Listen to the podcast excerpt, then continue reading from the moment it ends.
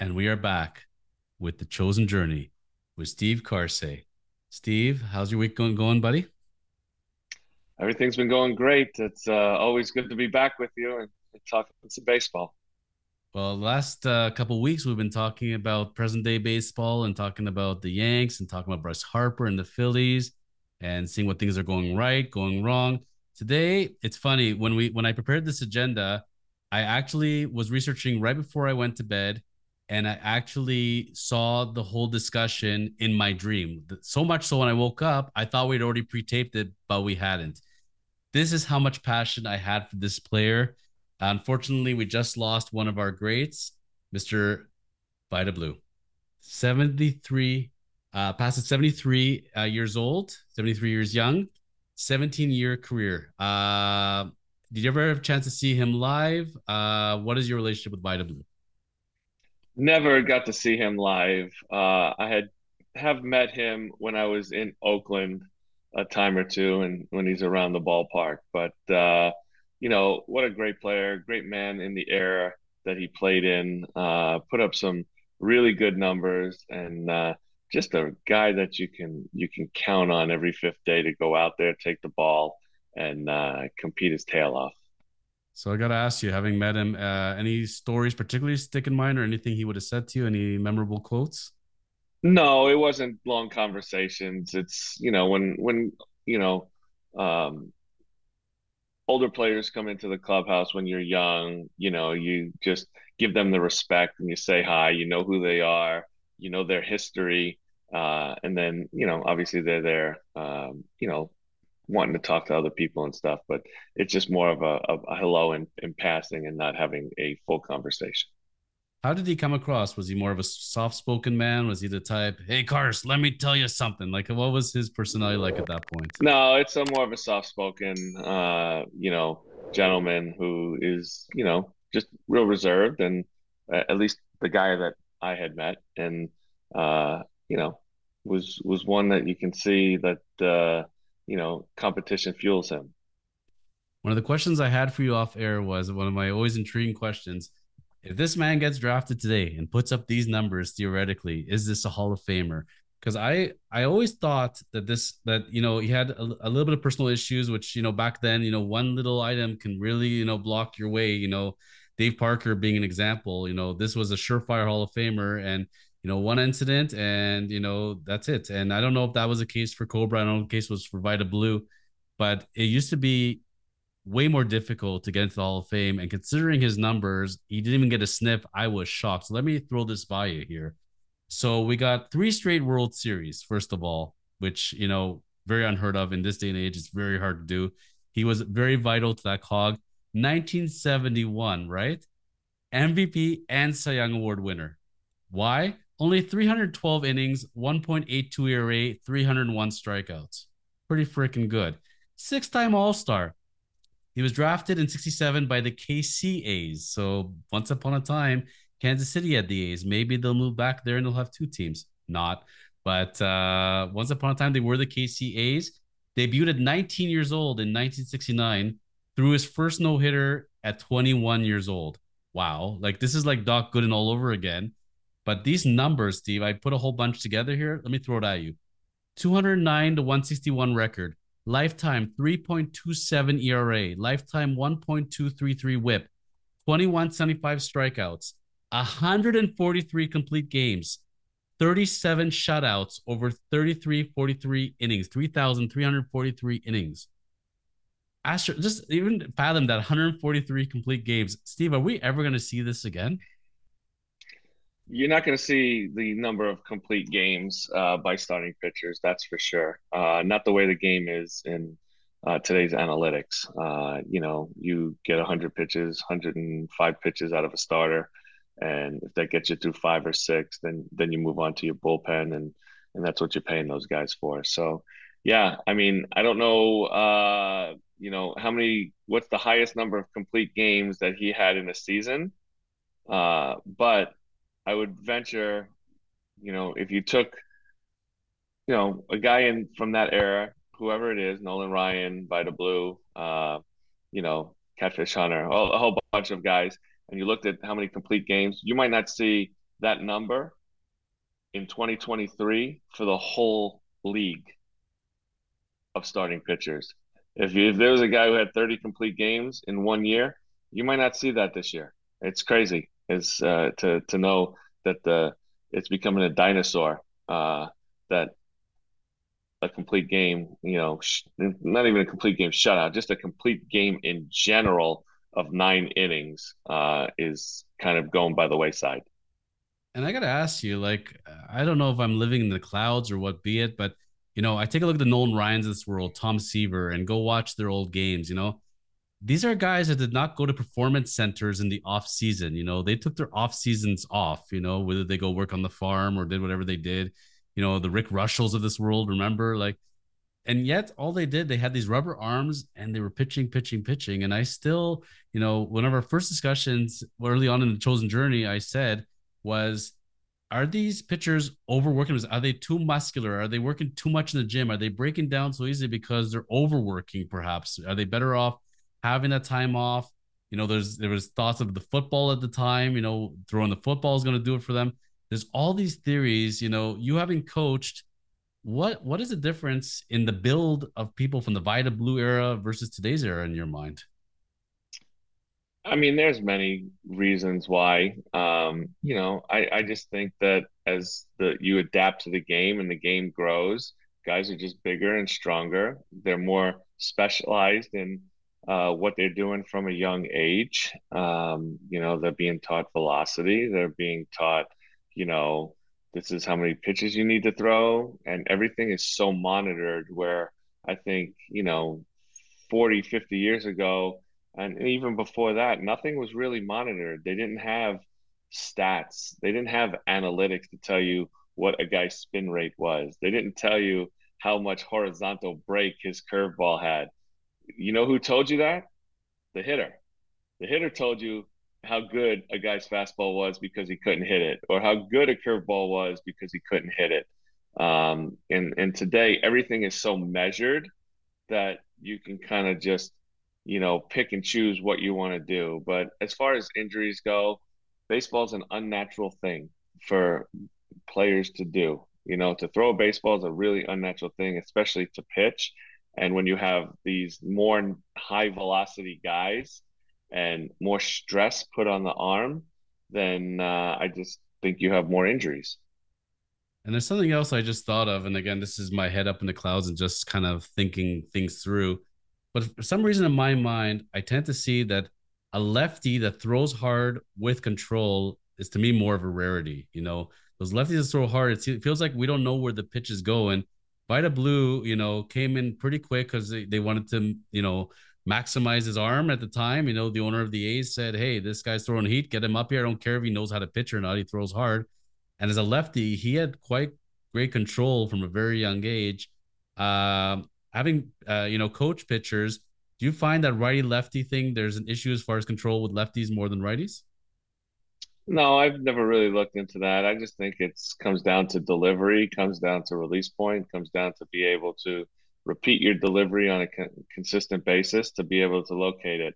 Um, you know, it's a it's a God given talent. It's a natural talent to be able to throw the ball where you want, especially at that at that speed and at that distance. Uh, you know, when your body starts to get tired and being able to repeat that and, and do it over and over again, uh, it, it it just doesn't happen. Uh, you you have that uh, you know skill as a young boy or a young kid and then you got to learn how to hone that skill to a bigger and higher level uh, as you get older. But if you have um, you know the skill to command a baseball and throw it where you want you're already ahead of the game. Now velocity is a different story.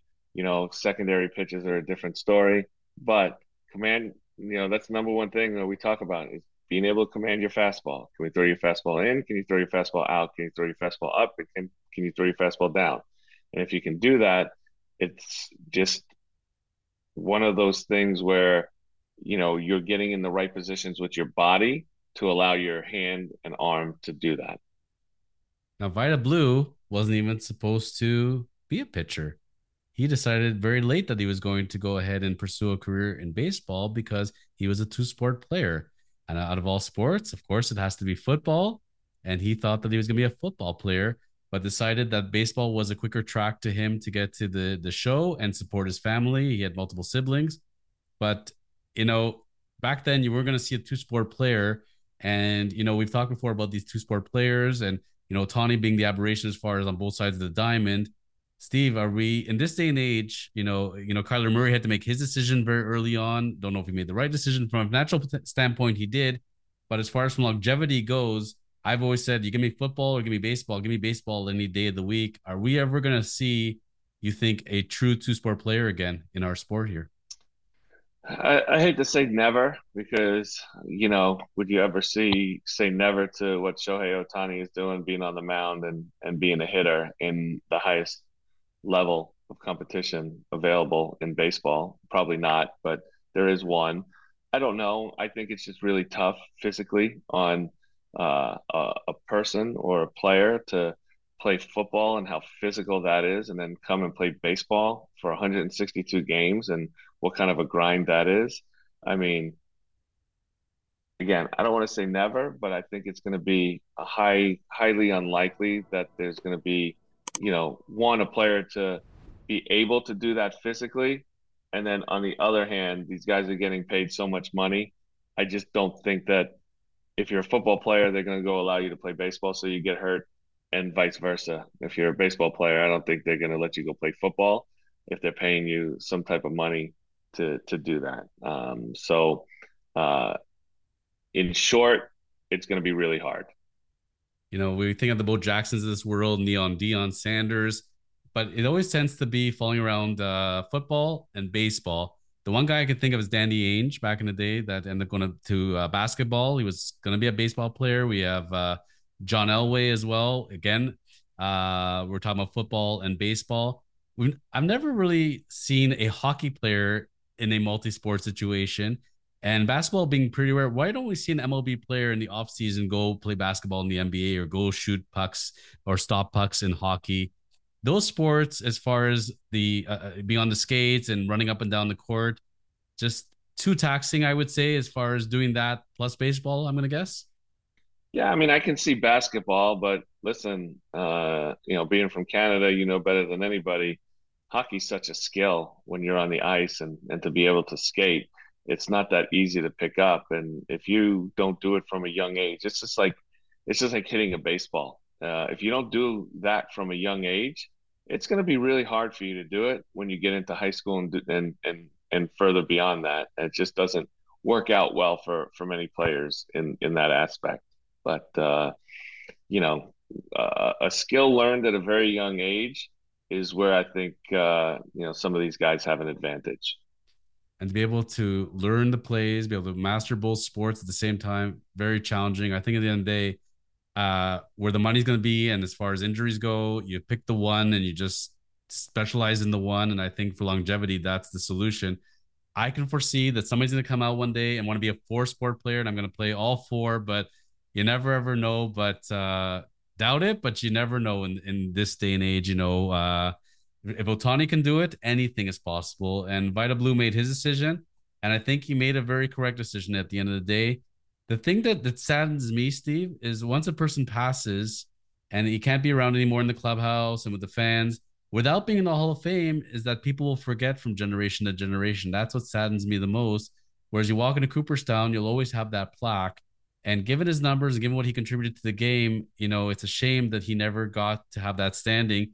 I was actually shocked at his numbers from Cooperstown, and voting was a lot different back then than it is today. I mean, he lasted three years on the ballot. That's it. And his top vote getting was 8.7%. That's it.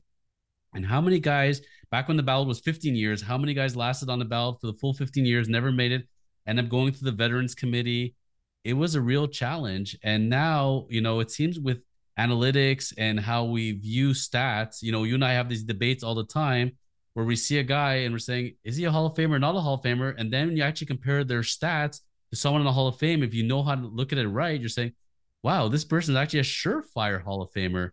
And that's to me always the measuring stick. The one person I thought of with him, I thought for a second, maybe Bert Blyleven, you know, Bert Blyleven, you know, wasn't your traditional Hall of Famer per se, But when I compared their numbers, I would say as far as career numbers and as far as top seasons, Vida Blue obliterated Blyleven. Bly Levin had longevity, you know, 25 years versus 17 years. It's amazing what eight extra years playing can get you as far as stats wise.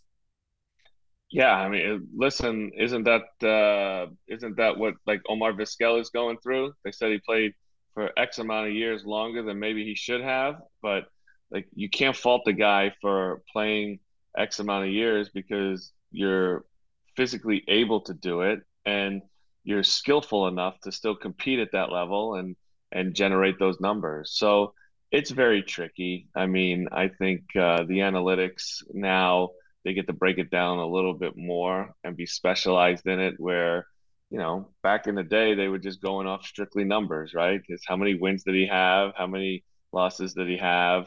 And then you always had comparables right? The comparable was to get in the hall of fame you need 300 wins to get into the hall of fame you need at least 3000 hits right um 500 you know, home runs so, that yeah, like... 500 home runs. Those, those, you know, Fred McGriff came up, but I mean, he's in now, but Fred McGriff came up 493, but didn't reach 500. So he can't, you know, so he can't get in the Hall of Fame. So I think that's where it's changed. I think they can actually put, uh, you know, valuable numbers together with the analytics and see how valuable a player actually is, whether his numbers stand out above the rest or don't stand out as much as somebody else's does and we've talked about this ad nauseum, but it's you know it comes down to a lot of subjectivity at the end of the day, and who likes whom and who's popular with the fans and with the media, etc.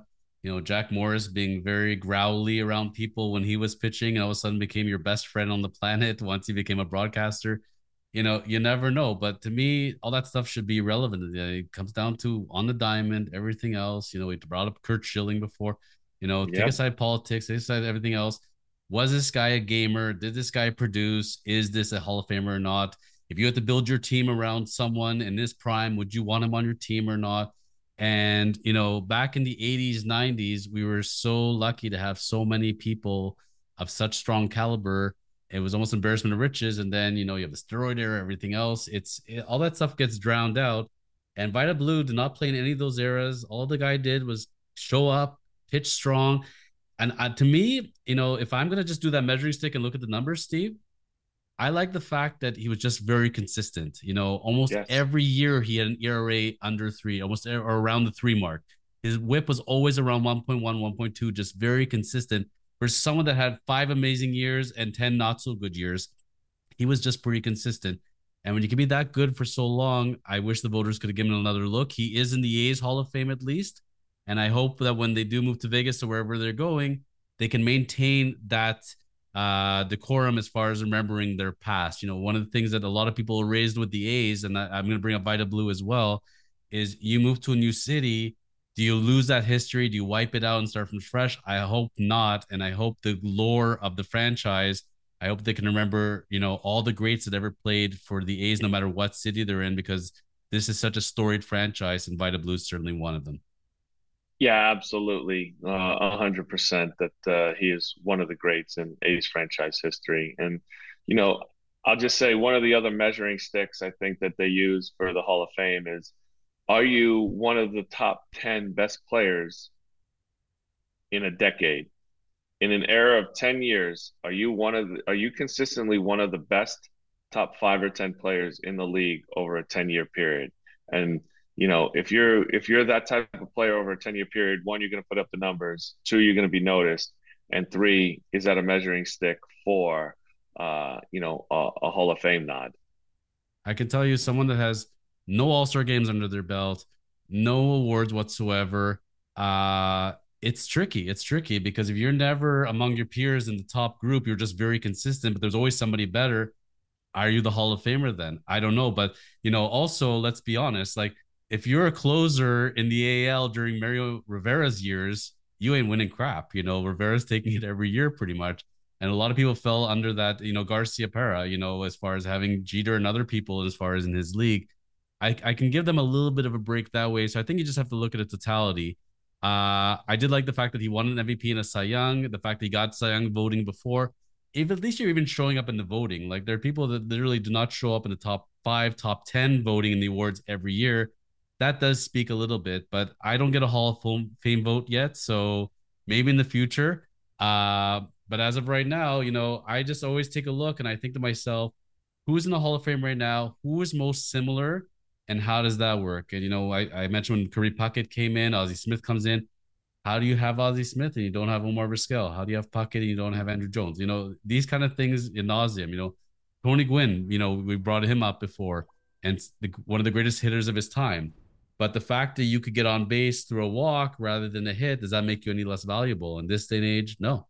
You know, they're just as right. valuable. So um, it'll be interesting to see, I guess, bottom line is over the next decade or so, who's getting in. And it just seems like, especially the way the Veterans Committee adapted and now uh, people that did not get in the Hall of Fame originally are now being relooked by the committee, like the Fred McGriffs of this world. We're going to see more people that are deserving and get a second chance. And overall, I would say that's a good thing. I would rather have more people in than have deserving people out if given the choice. Yeah, absolutely. I think uh, you know who deserves to go into the Hall of Fame should be in the Hall of Fame. Uh, obviously, the criteria is going to matter. And it's still the hardest Hall of Fame to get into, and that's not a bad thing. That gives it the allure. And for anybody that has not gone to Cooperstown, you're a baseball fan. If, you, if you're not a baseball fan, go check out Cooperstown. You'll fall in love with the game. And for Vida Blue, and summing up today, we've never seen the man pitch. The footage is out there. Go jump on YouTube. Go watch some of his old footage. You'll be blown away whatever team you're supporting, you wish you could slide a Vida Blue in his prime for your team right now. Trust me. Yeah, hundred percent. What a what a great player, and uh, you know it. Uh, it would be wise for people to just go check him out and and see how he performed and and what he did. Another tribute to a person lost too soon from our baseball family and wish the Vida Blue family all the best and uh, salute Vida Blue today for his accomplishments in Major League Baseball. Steve Karsay, my friend, thank you for sharing your insights. I didn't know that you had met Vida Blue, but of course you did because baseball is a very small fraternity. I should have realized, you know, being a A's Hall of Famer, that he would have found his way around the clubhouse. And I'm glad you're able to meet him. And uh, whatever effect he had on your career, uh, it's nice that you got to see him. And uh, you know, um, that's that's where I hope for all the younger players out there in whatever respective teams, especially on spring training, when those Hall of Famers do show up, it's really nice to rub elbows and glean whatever we can from them. Yeah, absolutely. I've been very lucky to uh, meet uh, a lot of people throughout my my playing career, uh, whether they're pitchers or position players. Uh, you know, it's it's always nice to uh, reminisce in you know what the generation prior to uh, my generation has done and how they performed and what great players they are. It's just the history of baseball, and that's a, a part of the game that I love. Amen. Amen. We'll see you back next week on the Chosen Journey. Thank you for your insights as always, and we'll see you all back very soon.